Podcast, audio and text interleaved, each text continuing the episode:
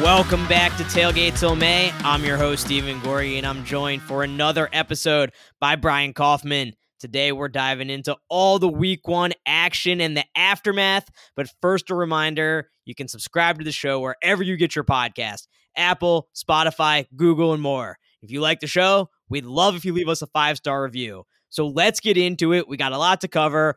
Brian, how was your week one?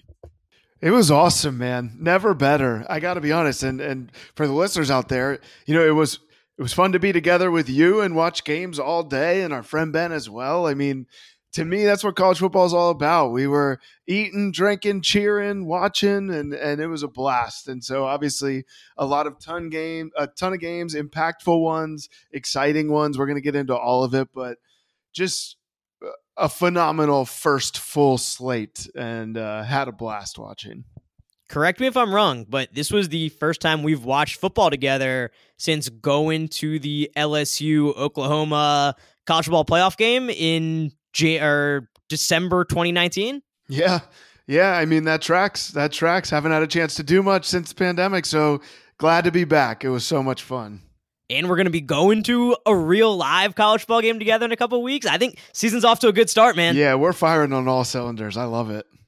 Well, we had a good slate yesterday, had some good games. Let's start with what I called the showcase game of the week uh, when we did the preview, and that was Ohio State hosting Notre Dame, a top five matchup. Ohio State took down Notre Dame twenty-one to ten in what was a game at least a little closer than what the, the odds makers in Vegas expected. Notre Dame had a lead early in the game, but Ohio State eventually proved to be too much to handle, eventually winning by eleven.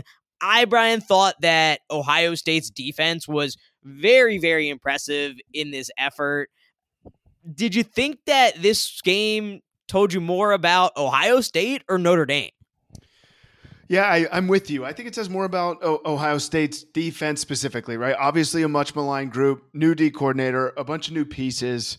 To pitch a second half shutout, allow uh, two hundred fifty-ish total yards for the whole game, only two and a half yards a rush. I think Notre Dame punted on their last six possessions.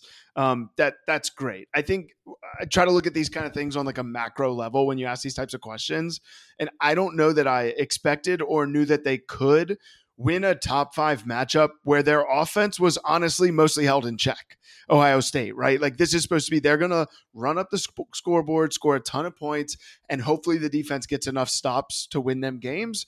And honestly, their offense looked frustrated at times. And so in a weird way, if I'm Ohio State, I feel even more confident because I don't think any of us think their de- their offense is going to struggle like they did on, on Saturday going forward. So for me, that side of the ball will get rolling. For the defense to make that kind of statement uh, was big. I think, honestly, both defenses deserve a nod, right? Like Al Golden's first game as D C, like that, that was a that was a heck of a performance from Notre Dame too, because like I said, you you expected, at least I did, Ohio State to come out and and put up points in bunches. And so um, I, I saw a tweet at some point that was like, I didn't anticipate Notre Dame being in it while averaging two and a half yards a carry and forcing zero turnovers, but here we are. So I, I actually left impressed with both teams, but to pick kind of the I'd go with the Ohio State defense because it was maybe the more unexpected performance, if you will.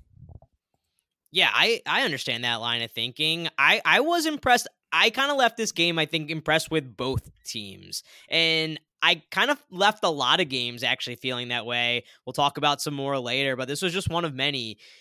And I talked on the preview show about what the strategy would have to be for Notre Dame to stay competitive in this game and why I thought they could be competitive in the first half. I did hit that plus ten first half line, so I was very happy about that.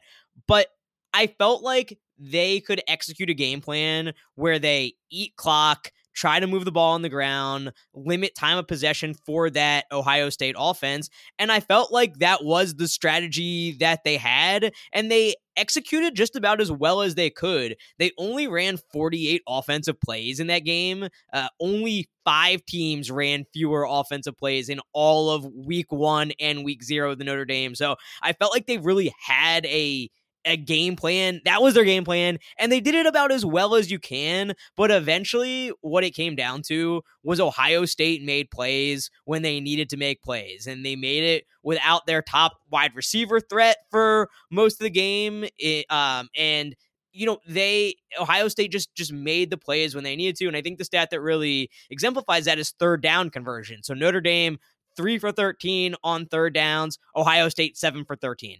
That's kind of the difference in the game right there. And that's a lot of what football, again, we've talked about it. We talked so much all offseason about who has the most talent, who has this, who has that. But at the end of the day, it's who actually executes. It's who makes plays, whether it's third downs, whether it's red zone efficiency, whether it's not turning the ball over. And I felt like it was Ohio State, and that was the difference in that ball game. But I, I came into this game not still being sold that Ohio State's defense was an elite defense or anything close to elite. And leaving this game, I'm not sure it's elite, because I'm not sure that Notre Dame's offense is necessarily the the best offense. I don't, I'm not sold that Tyler Buckner's a Heisman contender or anything along those lines, but they played a really tough game and they made the changes that they needed to make. They made changes. Jim Knowles made changes and adjustments to shut that defense down. And you mentioned it. They, after Notre Dame went up ten to seven, they didn't score for the rest of the game. They had six more possessions. They gained just one hundred one yards and five more first downs the rest of the game. Football's all about adjustments. Football's all about making plays. And I felt like that's what Ohio State did. I think that's totally fair. And I think, like, you're right. It's who goes out and execute. And we talk a lot about talent, but I do think there was a little bit of like a dude differential too, to a certain extent, where like you talked about Jaxon Smith-Njigba was out for much of the game. I think he had a couple of catches before he was out. And like, in steps Emeka Ibuka, right? And like, that's not even the next guy you're necessarily talking about. I, he was a five-star freshman last year. I think he had single-digit catches. And so it, like Marvin Harrison, people expect it from him or, or whoever it may be. For in, uh, Ibuka to come in and have nine catches, nine yards, and a touchdown, they, they do just – they – they've been recruiting to the point where like they just keep coming at you. And like the next man up mentality really means like – the next man up who's better than whoever's covering him. And so I, I, I totally agree with everything you're saying. Um, but I, I that that did stand out to me too, because it's not like it's surprising that a five-star like Ibuka, who I think generally was assumed he would be more involved in the offense this year, played a good game.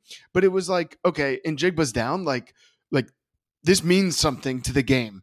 And to be honest with you, like, I don't know that it did a ton. Like, Notre Dame's defense played well. I don't know that Smith-Njigba meant being in the game would have meant uh, O S U was like that much more explosive. It seemed like there was a good defensive game plan from Notre Dame. So I thought that was worth calling out, but I think, it, I think it's fair. I, I, I left impressed with both teams too. Um, I, I, if you told me Ohio State was only going to score twenty-one, I would have been extremely, extremely surprised. So yeah, it was a, it was a fun game to watch um, and, and a great opening night primetime performance. I'm of the opinion, Brian, that this means Notre Dame's a team we're going to have to keep track of all year long. They're a team that, even following this, their destiny's in their own hands. If they win out the rest of the way, if they can run the table, if they can take down Clemson, U S C, B Y U, I think their schedule is strong enough and they perform well enough in this game that we're going to have to talk about them all year long. I think that's totally fair. I, I think that's enough. Good games, ranked opponents. They didn't get embarrassed in the shoe in the opening night. Um, and, and like you said, like if I'm Marcus Freeman, I'm feeling good about my team. I really am. Like the, to come out and throw a punch like that in the first half took some guts. And so I know it's funny. He's, he's oh and two as a head coach now, but he probably feels as good as an oh and two head coach can feel with the performance his guys put on the field. And I think we're going to say this a lot. You know, it is week one. We're at the start of the season, but it's all going to come down to how things change, how teams develop, how they progress over the course of the season. And if Tyler Buckner can build on what was a very solid first half and he continues to develop, he's only a sophomore. If he gets better and better as the season goes along, you know, that's possible. That's a possibility. I feel like sometimes week one, week two, we feel like these teams are fully baked, but you don't have to look any further than Utah last year to know that you might sometimes start off not playing well and you change and develop, and especially with a good coaching staff, that can happen, and, and a completely different team by the end of the year. So I think Notre Dame is, is a team we will need to keep an eye on. I'm I'm actually excited to kind of keep an eye on them now and see how they develop. And then with Ohio State, do you have any concerns about the offense? No, I, I, I like, like, I think that they'll figure it out. I trust Ryan Day as an offensive coach, right? Like I, I, I don't suddenly think that they're not good enough on offense. It's, it was, it was a bit alarming, right? Like I really did think they were going to come out and be like, yeah, this is the offense that everybody's been talking about. Um, but I, I wouldn't say necessarily anything jumped off the screen to me as like, oh wow, that's a, that's a, a weak spot that they have to fix. I think uh, opening night, prime time, I'm willing to chalk it up to that for now. If they, uh, if they come out and, and, you know, next week don't really look like much against Arkansas State or something, we can talk about it. But I think the next few are, are some get right games for them, uh, put up a bunch of points, and hopefully for them be rolling going into Big Ten play. Yeah, I agree. Call me in a month if they're still struggling uh, on offense when they go into the Wisconsin game. We'll we'll find out then, because Wisconsin does have a good defense. But I thought for all the talk of not scoring more than twenty-one points, they had a really good rushing attack last night, and that's not something they've always had. They've relied a lot on the pass game, so I think there's still positives to take away from it. If I were either one of these fan bases, I would actually feel pretty good. I think another game where you can say the same thing, or at least I would say the same thing, was the Utah-Florida game.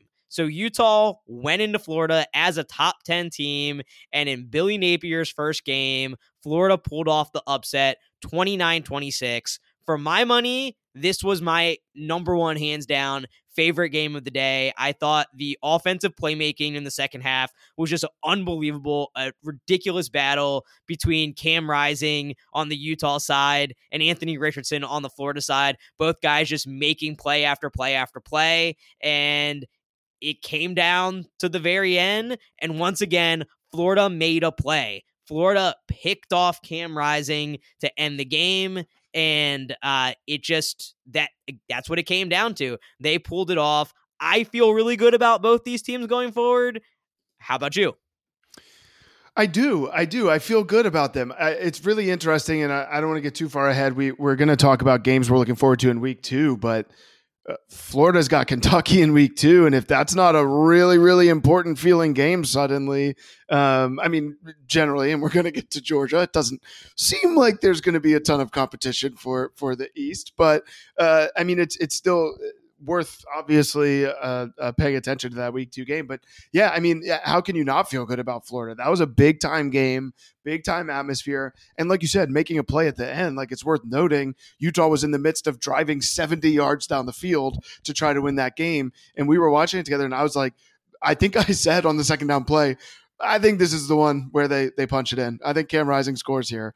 And he threw the pick, and like, yeah, of course he he wishes he had that throw back, but I'm I'm willing to give a, a, a tip of the cap to Florida's defense for making that play as opposed to calling out some sort of error at the end of what was a really, really strong uh, Cam Rising performance. So I still feel good about it. I'm interested to get your thoughts on the fact that, I mean, this is, I think it's fair to say that the biggest preseason expectations Utah's had, and often, often talked about in the race for that fourth playoff spot this year, um, and certainly for the Pac twelve championship.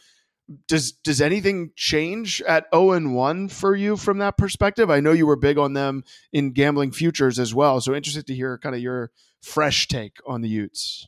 Well, they just have no margin for error now when you talk about the playoffs. For me, nothing has changed at all in regard to the Pac twelve championship. I still think that this is the best team in the Pac twelve. I think that they are th- – nothing changed for me in regards to their their situation in the Pac twelve. You, did U S C going out and beating Rice, does that make them the team that I think should should win the conference? No, I still think it's Utah. I think that Utah performance was still super impressive. Um, so nothing changes for me there. And in fact, I think Vegas might agree with me to some extent, because the odds on them winning the Pac twelve right now are plus two seventy, but they were plus three hundred about a month or so ago when we did our Pac twelve preview show. So I actually looked at it this morning because I was like, maybe, just maybe, they lost a game. U S C put up however many points they did, fifty, sixty points in a win over a bad team, maybe I can get some good value on Utah to win the conference because they're still zero zero in conference. But unfortunately, it seems like Vegas is kind of in line with what I'm thinking. And I think I think rightfully so. I mean, that offense was ridiculously efficient in the second half. They had uh, on their drives in the second half.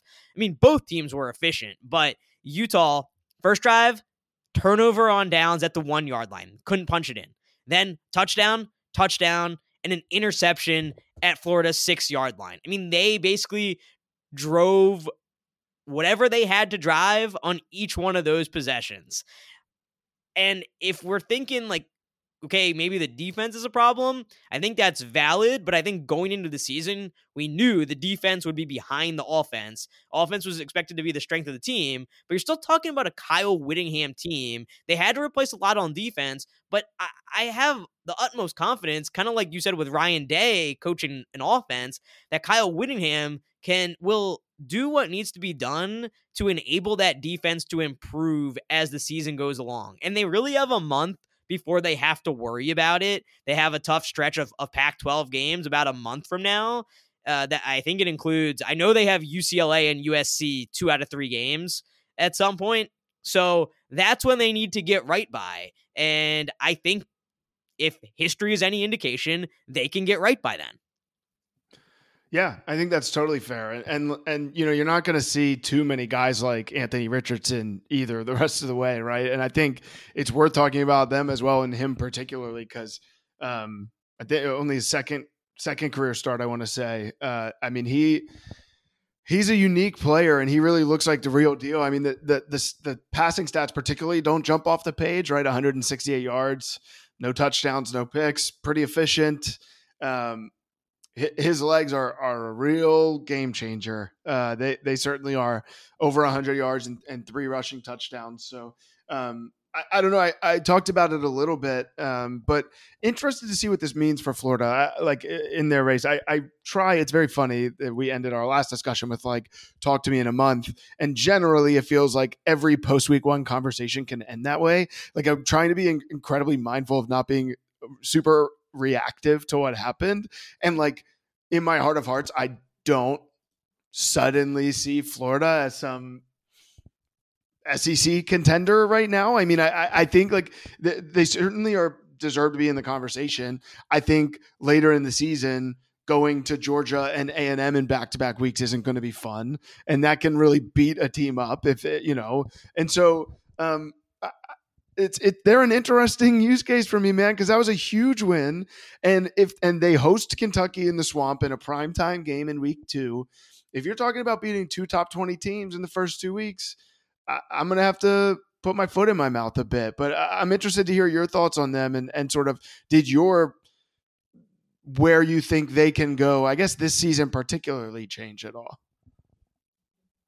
It, it did actually. It did, because I kept saying, Billy Napier has said to be patient, and that indicated to me they were not going to be good this year, that he did not feel like he had a team to be competitive this year. However, when you have a guy like Anthony Richardson, you can do just about anything. I don't think they have the overall talent level right now where I'm going to say like they are a national championship contender, but if you look at the betting odds now, they have shorter odds than the vaunted Texas A and M Aggies to win the S E C. So Vegas says the Florida Gators now are more likely to win the S E C than Texas A and M. I don't think either do, but I think in my mind, this team had a ceiling of maybe eight and four, like an eight and four, nine and three type season where they were going to be neck and neck battling with Tennessee, with Kentucky for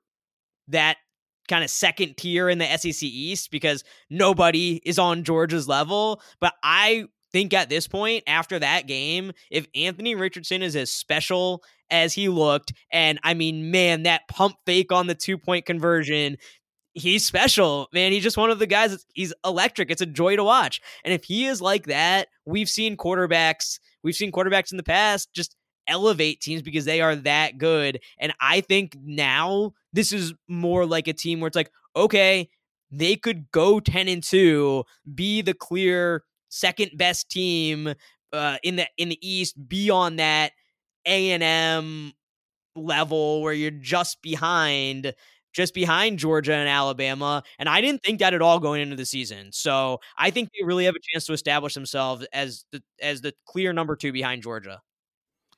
Five and a half is the early line. I know I, I'm not skipping to the end of the show right now, but that is a really interesting one. It's at the Swamp at night. They're laying five and a half. I'm like, man, I, I, I did. I liked Kentucky. I talked about it in the preview as, as, and I, I was pretty gung ho on them being the second best team in the division.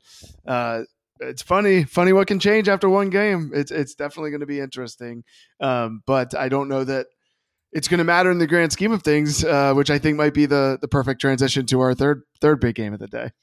Yeah, let's do it. Number three, Georgia smashes number eleven, Oregon, in Atlanta at the Mercedes-Benz Dome. First game after winning the national championship, forty-nine to three, Brian. This one was on our T V one to start the three thirty time slot, and it didn't last very long. I think it was about twenty-one nothing when we said this one's going to T V three because it's over, because the Georgia Bulldogs are the same machine that they were to end last season, and nothing has changed. I could not be higher on Georgia right now. I mean, that was just a vintage Georgia Kirby Smart era performance where almost as soon as the team stepped on the field, as soon as that ball was snapped, it was pretty clear Oregon didn't just just didn't stand a chance.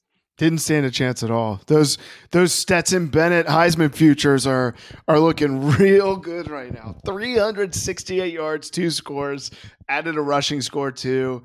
Uh, like uh, it's funny, uh, you mentioned like with Utah's performance, nothing changes in your mind in the Pac twelve.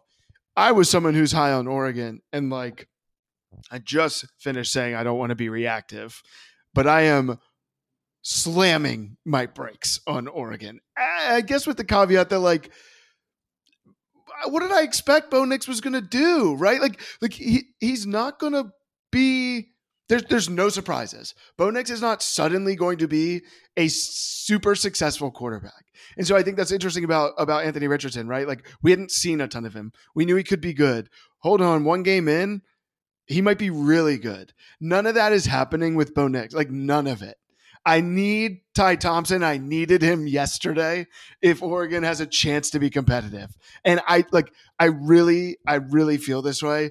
I am, I, and I understand we're talking about a team that played Georgia's defense. It's one of the best defenses in the country, uh, the best last year, one of the best ones again this year. But they couldn't do any, anything. I, I, I was, I was really, really. Not, not even, I guess, not surprised. It's just like, it's wild how they, how you can get deflated so quickly. And like, it just shows how far off from actually being nationally competitive some of these programs are, right? I mean, it's like you said, it's vintage Georgia. Like that's what, that's what Georgia does. They did it all last year too. Uh, they, they, they beat up on a ton of teams, right? Like I do think that's what Georgia does. The, this program at this point just beats up on people, but man, I would have liked to see a, a little bit more fight uh, out of the Ducks. We talked about it a little in person yesterday, Brian, and I think it bears repeating here. I just think there is such a difference when you're talking about teams that recruit well, right? Mario Cristobal was building a really good recruiting program at Oregon, and no doubt he he did that. And they're number seven in twenty-four seven's talent team composite. So their their roster is the seventh most talented roster in the country. However, that number seven is a lot closer to number fifteen, sixteen, nineteen, twenty than it is to number one, two, and three, which is Alabama, Georgia, Ohio State. So for comparison's sake, Georgia has fifteen five-stars on their roster right now. Oregon has five. They have three times as many five-star players, and it showed when you have a guy like Malachi Starks as a freshman who comes up with a ridiculous pick, had, I think he had five tackles, something like that. Yeah, five, five solo tackles, three assisted tackles as a freshman. And it's just plugging in high talent guy after high talent guy. They lose a million players in the draft and they just plug in more talent. And there's just such a difference between you can recruit well, and that's what Oregon does, and you can recruit at the absolute most elite level of the sport, which is what three programs are doing right now: Alabama, Georgia, Ohio State. And Georgia showed how much that makes a difference. They're a machine right now, and I do want to give credit. Kirby Smart deserves all the credit in the world because he's built this program, but I was hard on him last year. I thought he was not the best quarterback on that team. Stetson Bennett deserves all the credit in the world. He's just a good, he is a good college quarterback. He's never going to go be a first round draft pick, and that's fine. But he is a national champion and he can do what you need to do, especially on a team as talented as Georgia. And he showed it again yesterday. He he made every throw he needed to make. That, that team is a well-oiled machine. And I thought it was inevitable that they had to take some sort of step back. I, I don't think they have to. I think they could go out and win a national championship again. So maybe this is my big overreaction of the week, but I just, I think this is a team very capable of going out and winning back-to-back national championships. Something Alabama's never done under Nick Saban. There you go. If Kirby wants to be talked about with him, there you go. That's one way to do it. Yeah, he was unbelievable. He really was. And, um, I wonder if there's something too, like, I do think he was probably looking over his shoulder a bit, even as they went on their run last year, right? Like, like people wanted J T Daniels to be a quarterback last year, and he and he was, and for a time, and and obviously Stetson played incredibly well when he got in. Like uh, this year, like Stetson played great in the in the playoff last year, won the national championship. He's the guy. He's obviously going to be the guy, and uh, it's it was fun to see him play with some swagger and confidence that we got used to see him play with at the end of the year.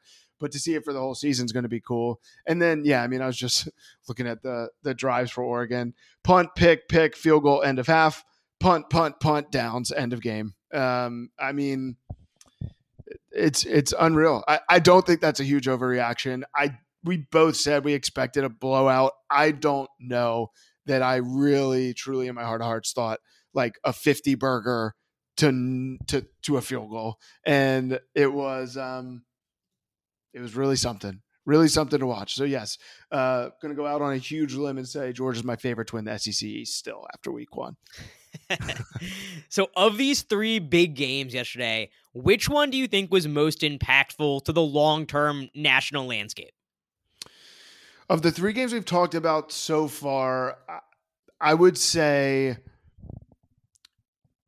I would say Florida, Utah, in the sense of Utah wasted their margin for error, like you said, right? Like that to me is the biggest update to the to the week. Like I didn't, I guess Notre Dame did too, and like you said, that they they can control their destiny still, and I would agree with you, but I don't necessarily. You're right. We have to watch them all year.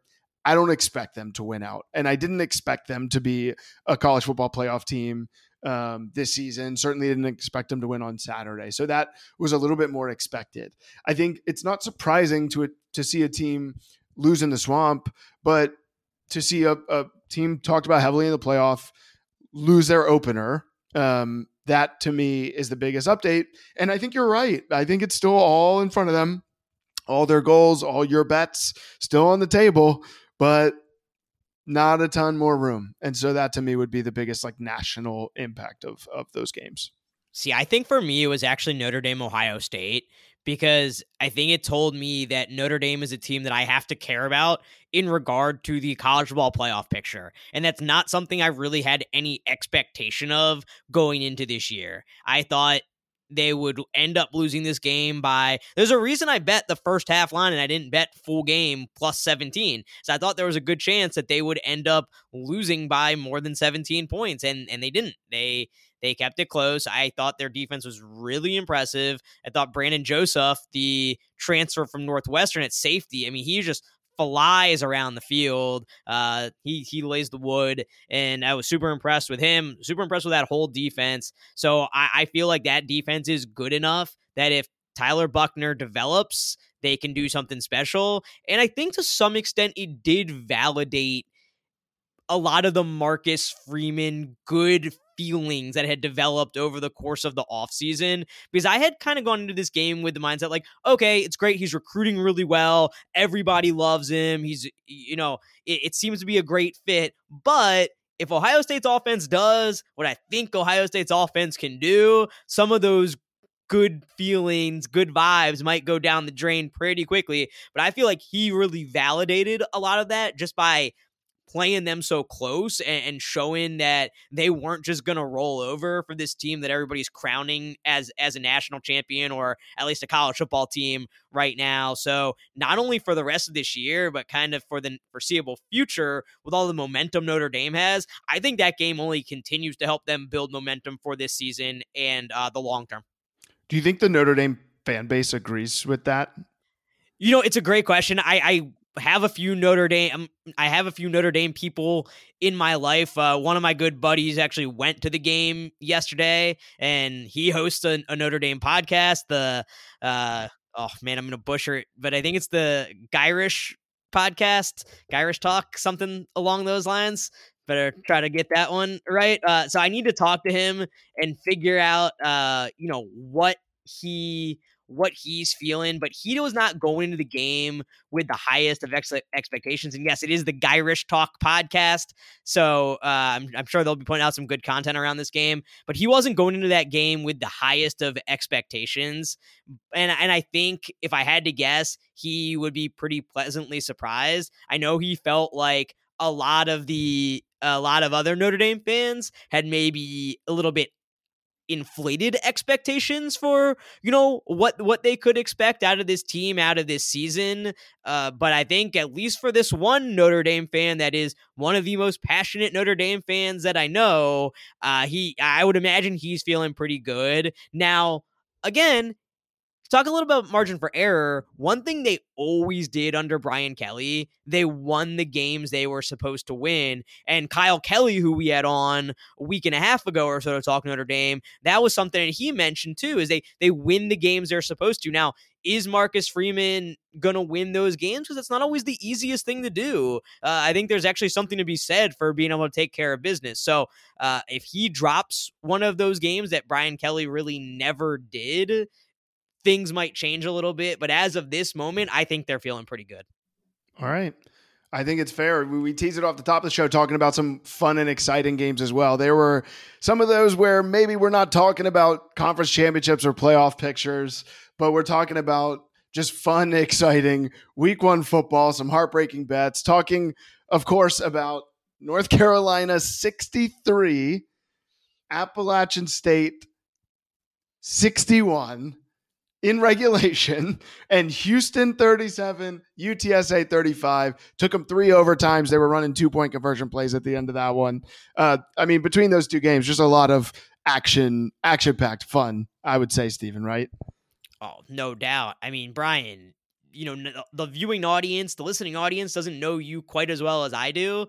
But for everybody out there, one of the things Brian was very fond of saying when he would be just beating your ass in a sports video game, he'd be like, eight goals. Is that good? Did I break it? Should it, is, does that count? Is, is that good?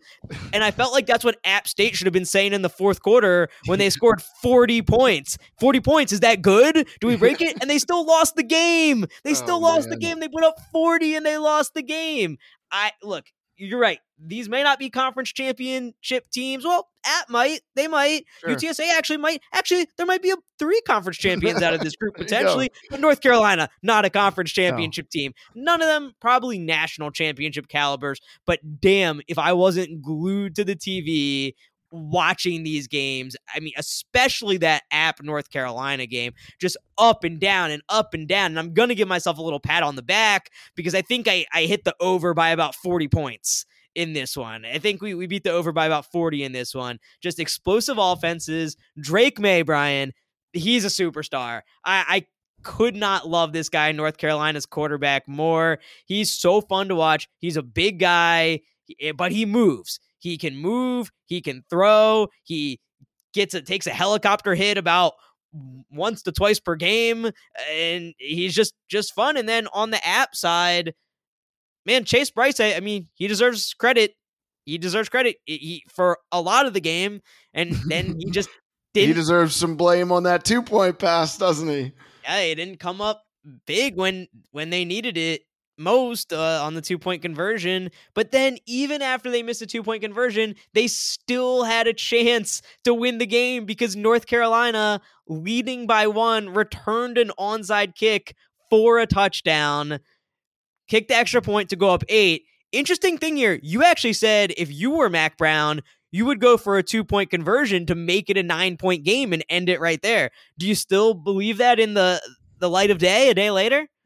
Yeah, I like it. I like going for the jugular, man. I, it was funny because uh, I think your your response uh, very quickly led to my dismissal as head coach of this fictional university where uh, where I was head coaching. But I like the idea, if you have the seven-point lead, you go for two there, and you don't even give them a chance to to come back and, and make a play. Chase Bryce did come back and, and score that touchdown. So if you go for two and get it, um, you don't necessarily have to worry about that. Now, obviously, they made another stop, and you even called it. You said, "I oh, snap, they probably already used their best two-point play on the one that that didn't succeed earlier," and and that one obviously didn't either. Um, but, yeah, I, I don't know. It's easy for me to say from my couch, but I, I like to be bold.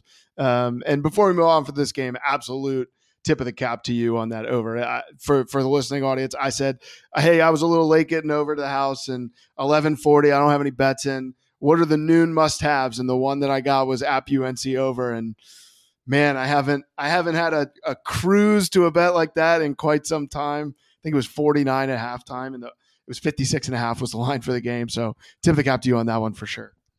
Brian, the two quarterbacks in this game combined for over seven hundred yards passing and ten touchdowns. It's not bad. Not a bad day. It's a fun game. It's a fun game. Very fun game. But there was another fun game too, maybe just as fun, which was the aforementioned Houston U T S A game. Houston wins thirty-seven thirty-five in triple O T.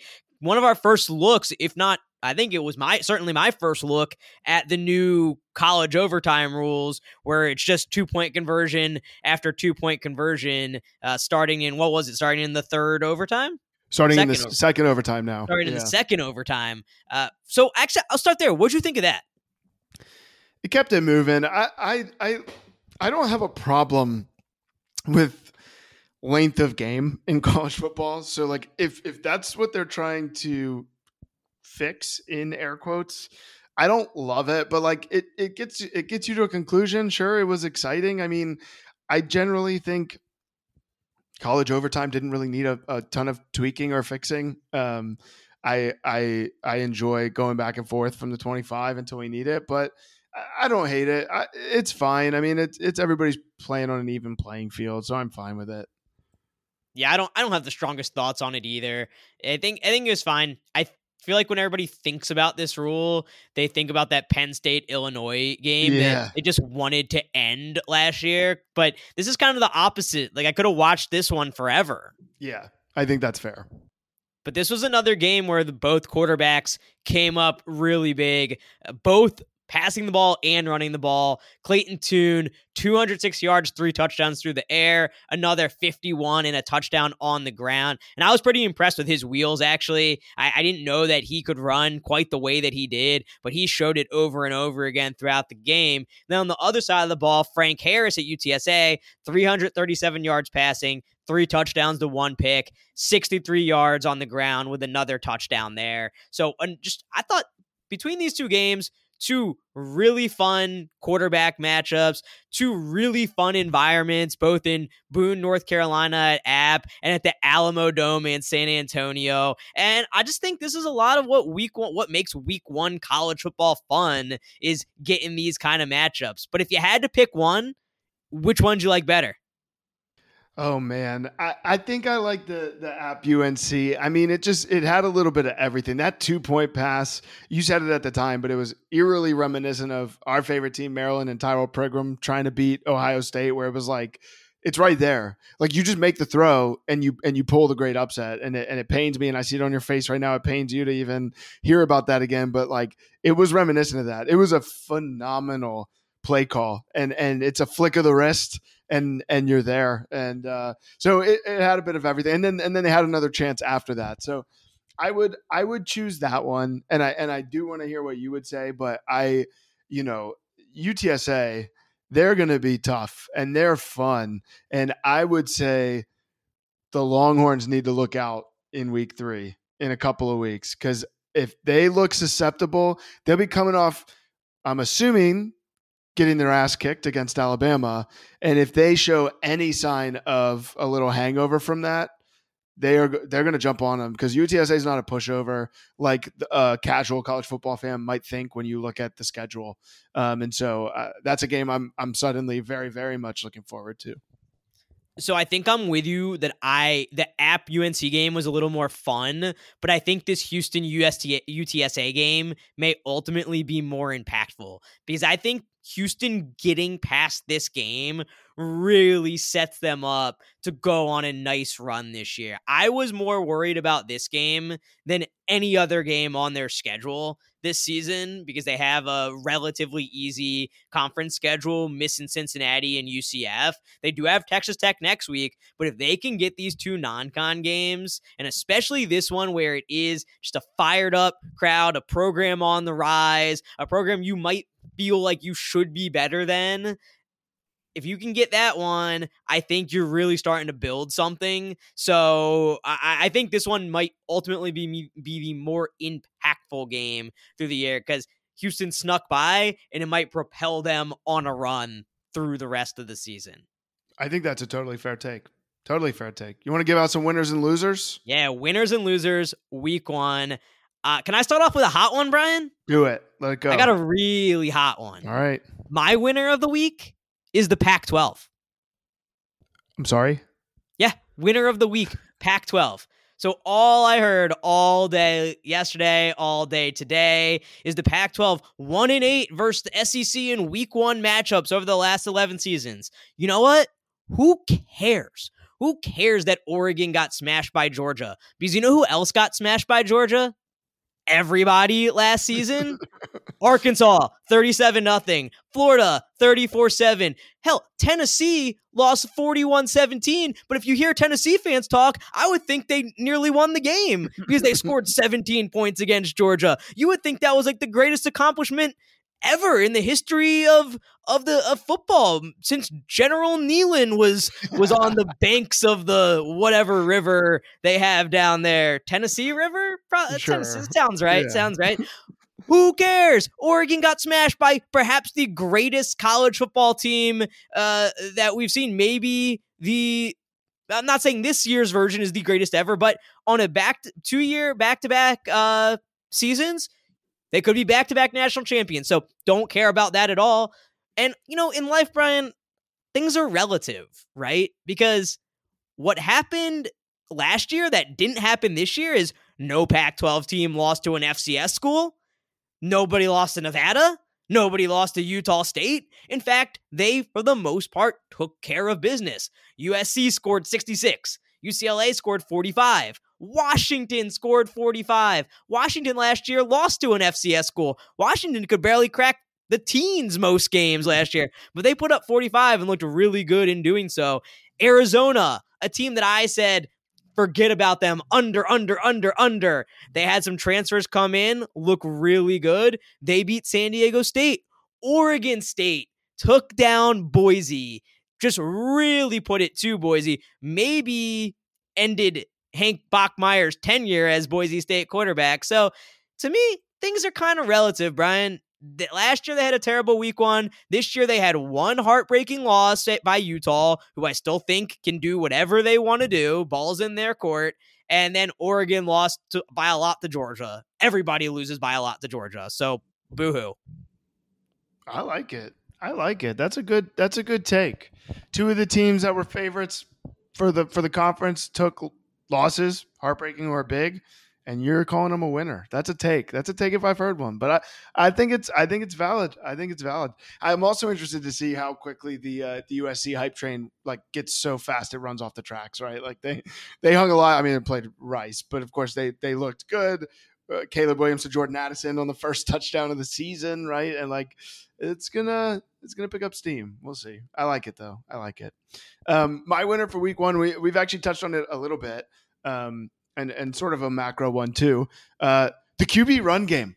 I feel like it's such a fun part of college football, and it was on full display in week one. So I, I went back through and pulled a couple of them because it, it, it really jumped out to me.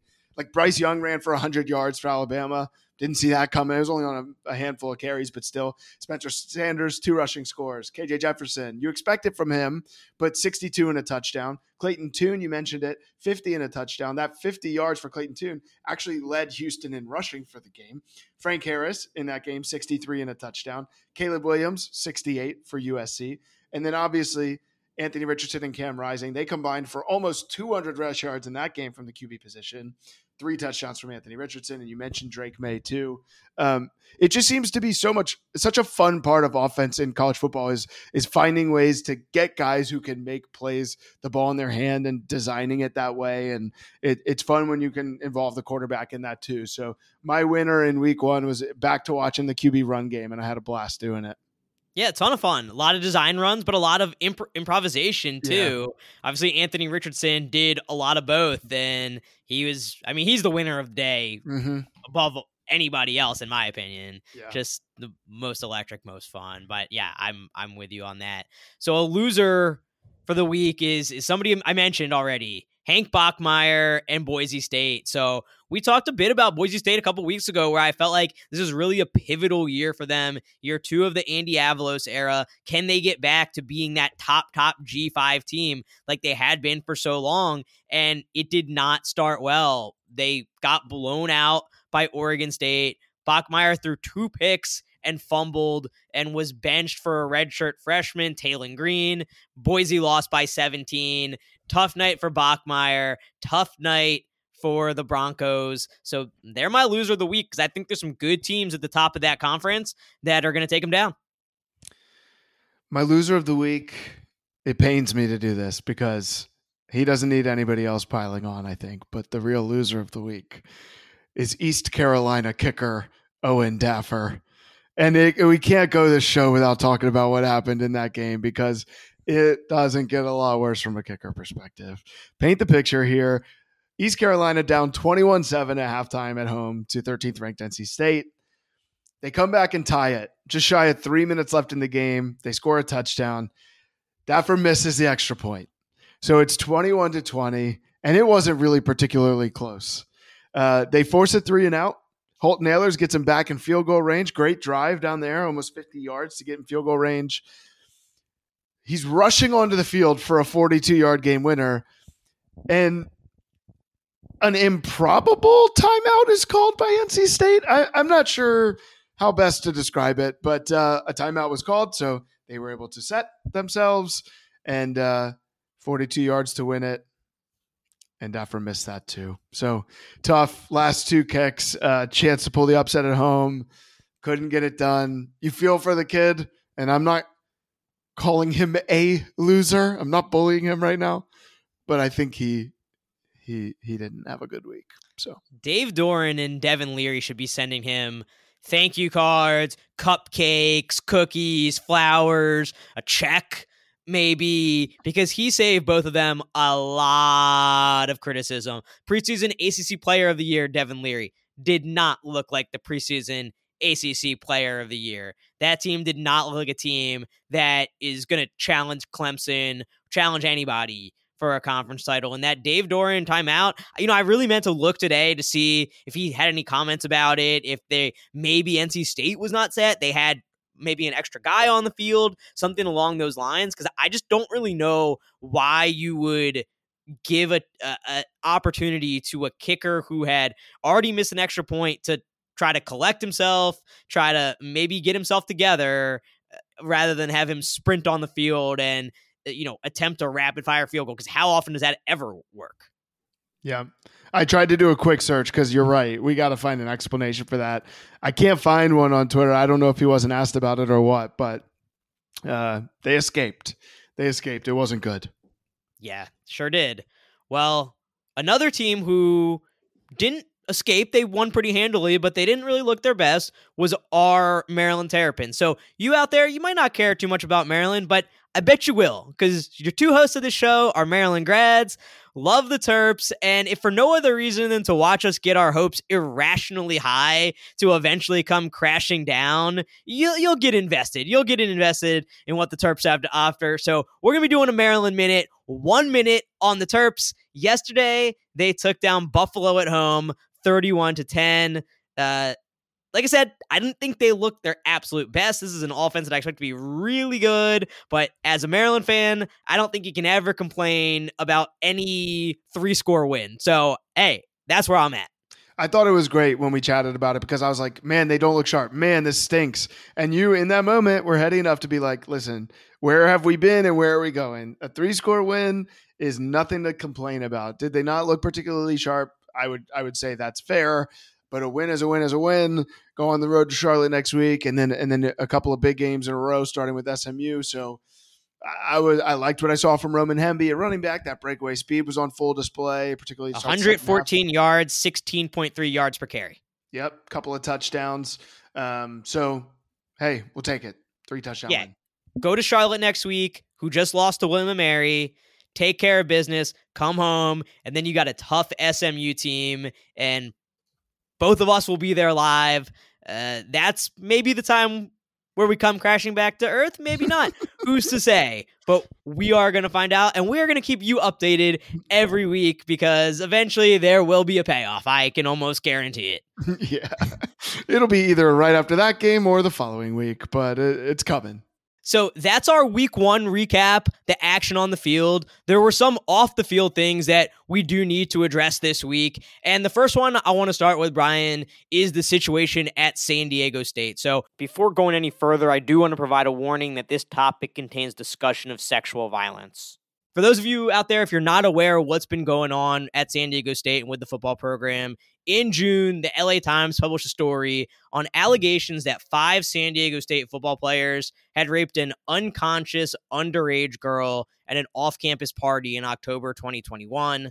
At the time of the story's publishing, the school had not launched a Title nine investigation, and the university said that police had asked them not to launch a concurrent investigation as it could compromise the criminal one. Uh, no players were named in the story. And then on August first, after seven months after the alleged attack took place, the university did launch an investigation of their own. Now, in the story that the Times published, uh, they talked to Title nine and legal experts who said that it can be appropriate for a school to comply with such police requests. However, it was troubling that San Diego State had held off on taking action for nearly an entire academic year. Fast forward to about a week and a half ago, and a civil lawsuit was filed that accused three former San Diego State football players, Matariza, Xavier Leonard, and Pa'a Iwaliko, of gang raping a seventeen-year-old girl at a party last October. None of the three players are currently members of the Aztec football program, and Ariza, who is the most well-known of the three players, was subsequently released by the Buffalo Bills days later. No criminal charges have been filed, and a spokesperson for the district attorney told K B P S that the case is still under review.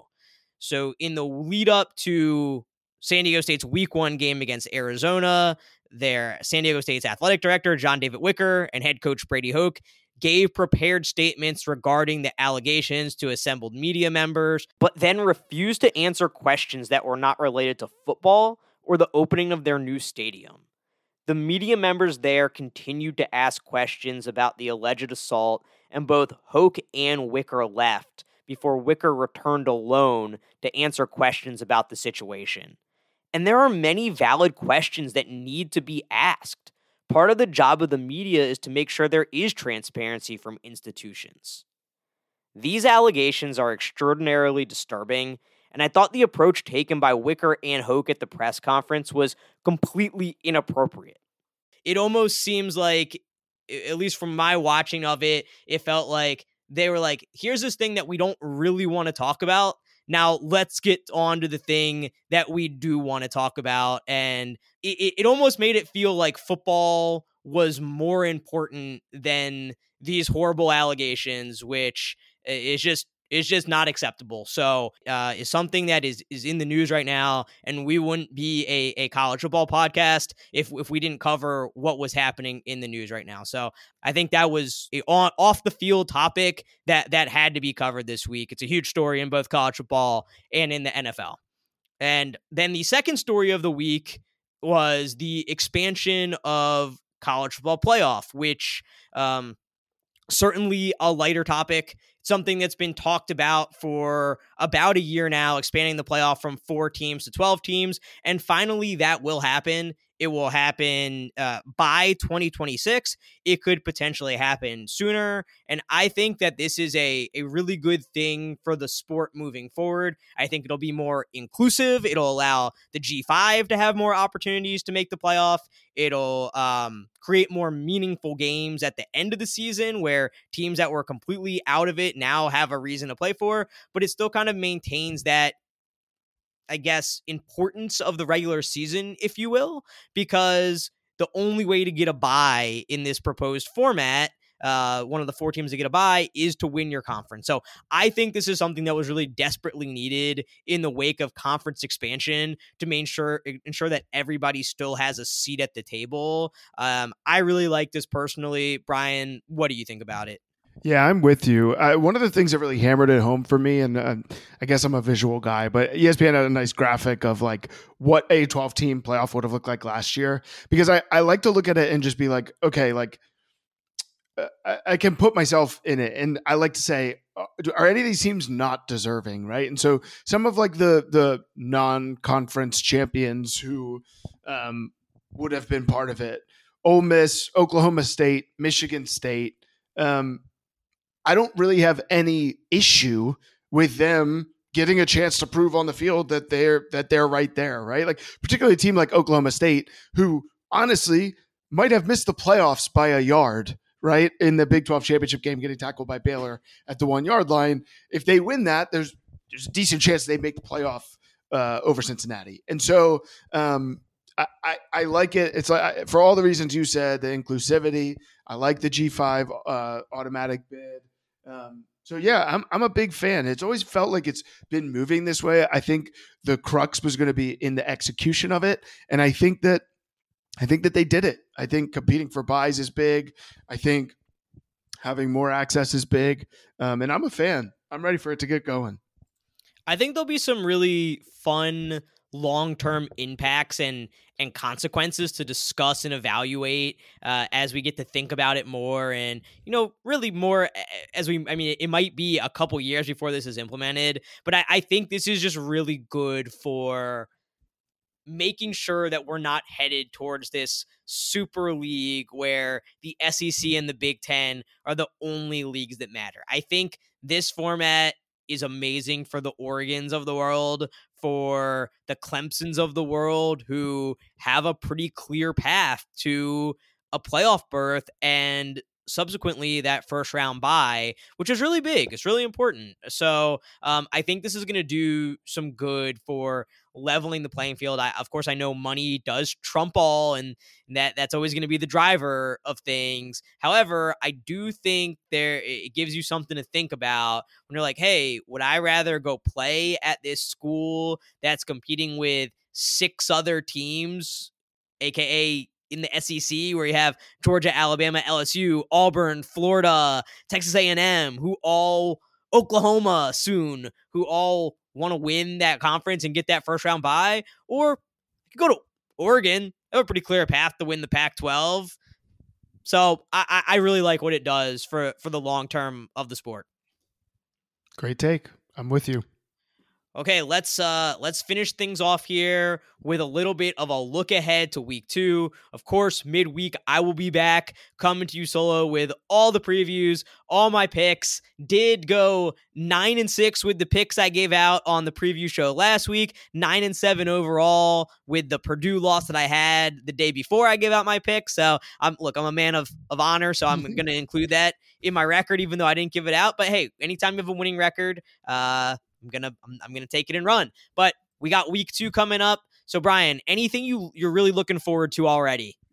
Yeah, I talked a bit as far as on the field. I'm liking Kentucky and Florida. That's a, that's a, a really big game um, suddenly that I'm looking forward to. From a gambling perspective, there's a few that jump off the page at me. It's actually funny.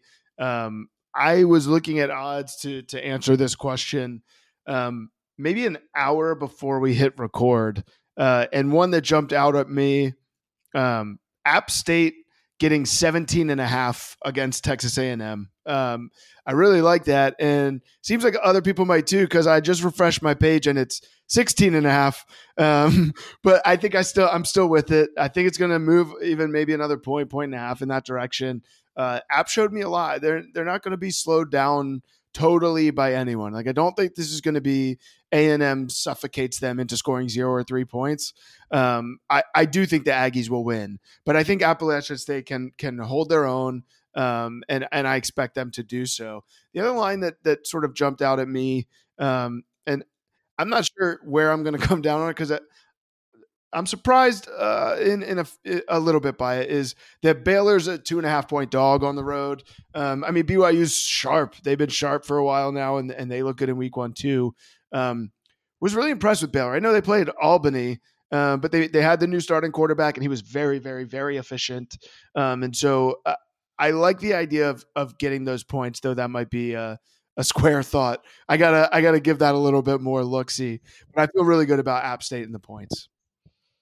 I think that Baylor B Y U game is one of the games I'm looking forward to most, just as a can't wait to sit down and watch it. Not necessarily, not not sure I have a strong opinion yet on a way to bet it, but I, I am looking forward to sitting down and watching it because I think we we don't know a lot. Baylor rarely has a strong non-conference schedule, so this is a, a pretty big game for them, a future conference game, actually. So uh, I'm curious about that. Uh, want to want to sit down and watch that one. Talked a little bit already about Kentucky going to Florida, Florida coming off that big emotional win, big chance for Kentucky to say, hey, you know, not the, you're, you're not that second best team that you think you are. We still have something to say about this. Uh, very much looking forward to that one.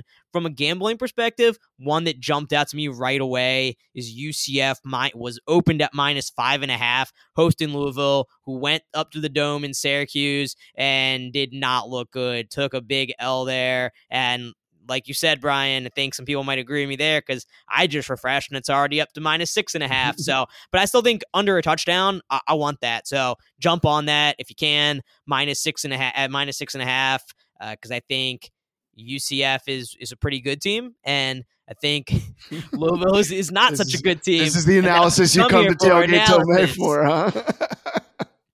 So that that's one of my early thoughts, but there will be much more coming midweek as I have time to dive into all these games, think about what's interesting, think about the storylines, think about where we might have an advantage from a gambling perspective. Well, we did it, Brian. Week one in the books. It was a fun start to the season. If we have a season full of games like that, I think we're going to have a pretty good time. Yes, sir. Glad to be back. Well, that's our show. Until next time, keep the grill hot and the cooler cold.